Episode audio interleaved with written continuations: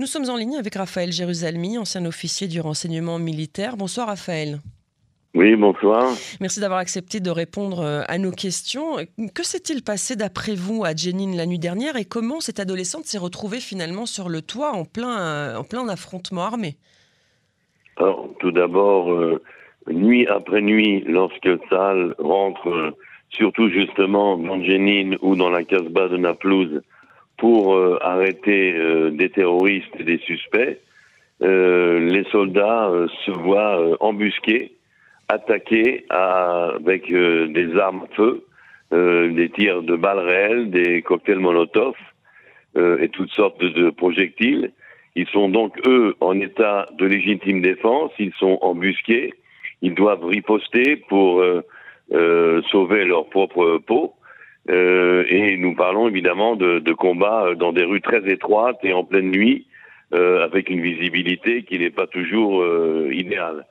Euh, ça, c'est une chose. La seconde chose, c'est qu'il y a des présences, évidemment, à part les terroristes armés, il y a la présence de soit spectateurs, soit de casseurs, soit de gens du quartier.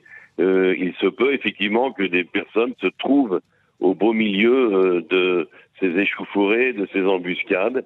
Euh, ce que faisait cette jeune fille sur le toit de cet immeuble au moment euh, où ce, ce, ce, toit est aussi occupé par au moins un autre euh, terroriste armé. Euh, est-ce qu'il était là euh, pour regarder ce qui se passe? Est-ce qu'il voulait faire un TikTok?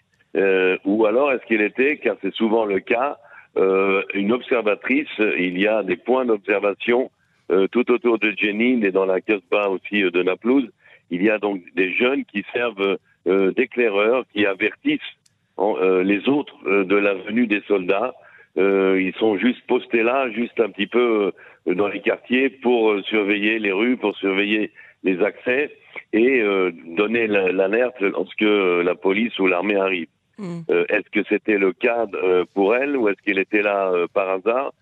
C'est très difficile à dire. Une chose est sûre, est sûre l'endroit était dangereux et, et, il aurait mieux fait de ne pas être là en tous les cas. Euh, ce qui est très très grave, c'est effectivement la façon euh, dont beaucoup de parents, on sait que la société euh, euh arabe musulmane peut être très ferme, surtout à l'égard des filles, euh, qu'on enferme des fois à la maison pour pas qu'elles sortent avec des garçons.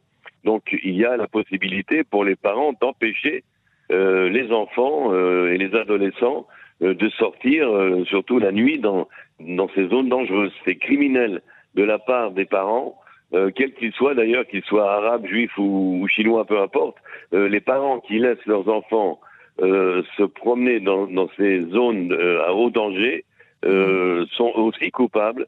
et maintenant, évidemment, il va rester à savoir sur le plan balistique, sur le plan de l'enquête, qui est une enquête presque policière, euh, effectivement, si euh, le, tir a été un tir euh, d'un soldat israélien qui qui s'est mépris sur la cible, ou si c'est un tir égaré, la seule chose qui est à regretter, c'est la mort effectivement à chaque fois de, de, jeunes personnes qui devraient faire tout, étudier, s'amuser, sortir avec le copain, tout sauf être pris euh, dans ces embuscades, euh, en espérant que cette jeune fille n'était pas recrutée ou obligée, parce que des fois, euh, mais parfois, ils n'ont pas le choix, ces jeunes. Mais des fois, hein. c'est mm. forcé mm. de travailler pour les terroristes. Mm.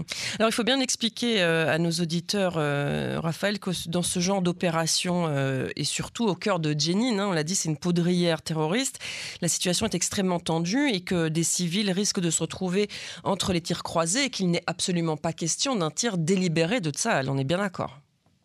C'est absolument hors de question. ça n'est jamais arrivé ça n'y arrivera, j'espère jamais. Euh, il y a un mot en hébreu qui s'appelle Torah un échec, la pureté de l'arme. Euh, c'est très important. Alors, cette pureté de l'arme, ça veut dire évidemment euh, de ne pas tirer sur des personnes innocentes ou des personnes qui ne représentent pas un danger, euh, de ne pas tirer dans une rue où il y a peut-être un terroriste, mais derrière il y a des enfants qui jouent. Euh, alors, c'est vrai que c'est très beau euh, comme ça à dire euh, moralement, mmh. mais c'est extrêmement essentiel euh, pour euh, le moral des soldats de Tsahal.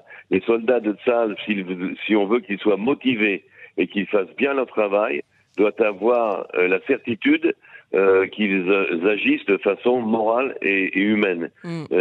nous sommes avec des jeunes conscrits, c'est pas des soldats professionnels, de jeunes conscrits qui sortent du lycée et ils ont la motivation de servir dans salle parce que Sal a cette réputation justifiée d'être une armée humaine et, morale. Euh, c'est donc une, une, chose extrêmement importante à savoir.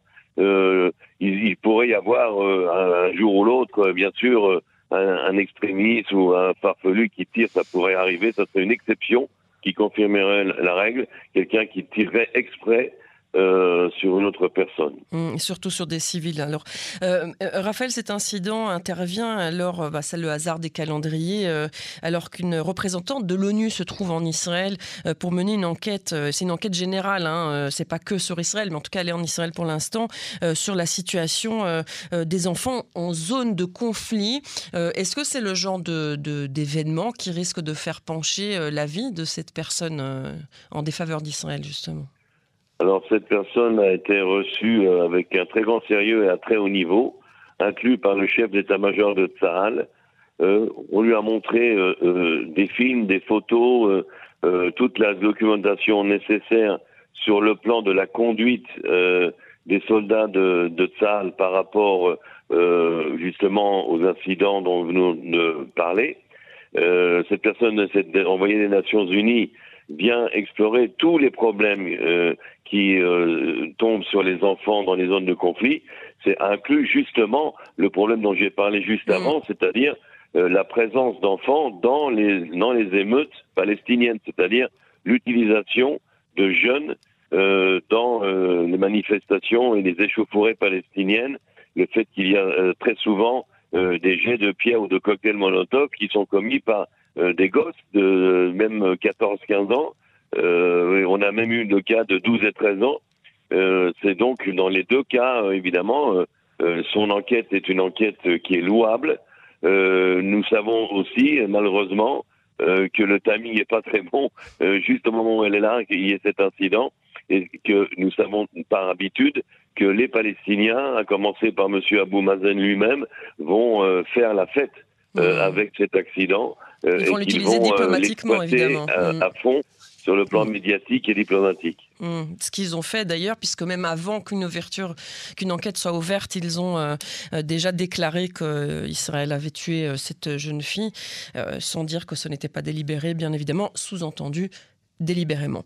Oui, c'est une exploitation d'ailleurs cynique et immorale du malheur des autres, parce que les Israéliens ne font pas ce genre de calcul et n'exploitent pas euh, la mort de nos victimes. Nous mm. avons aussi des victimes dans les attentats, etc. Euh, nous n'en faisons pas euh, une carte à jouer diplomatique ni une carte de rating. sur les, réseaux sociaux. Mm. Merci beaucoup Raphaël Jérusalemi de nous avoir consacré ces quelques minutes sur Canon français. Je rappelle que vous êtes écrivain et ancien officier du renseignement militaire. Merci, une bonne soirée à vous.